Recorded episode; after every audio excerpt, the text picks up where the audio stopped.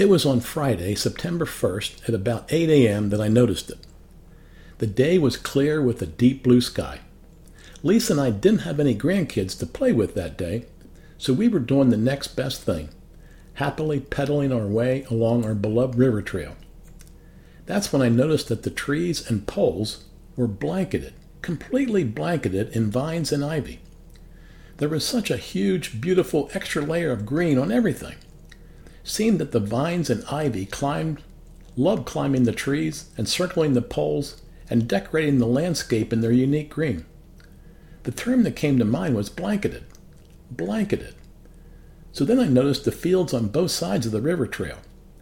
They too were blanketed. They were blanketed with soybeans and sometimes with geese.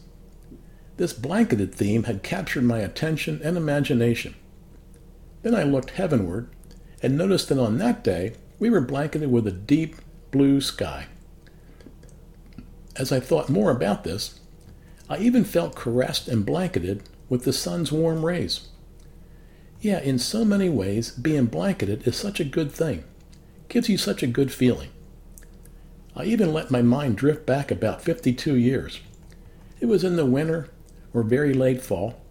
I was attending Grove City College, but my heart was captured by my girlfriend Lisa, who lived back home.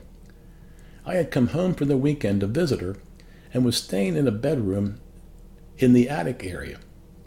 The window was open just a crack. When I awoke, the air was so cold I could see my breath.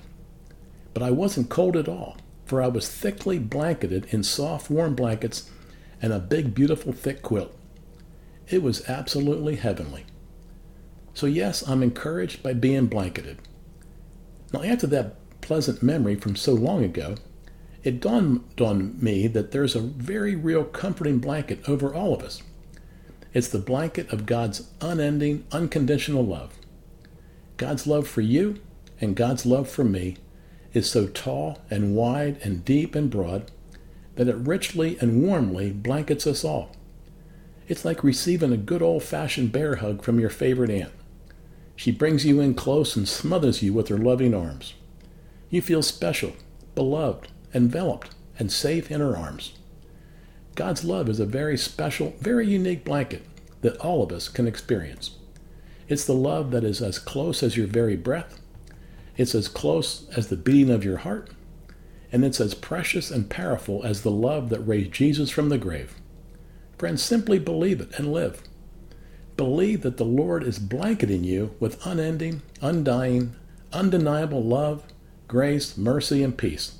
Then live, truly live. Live radically and responsively.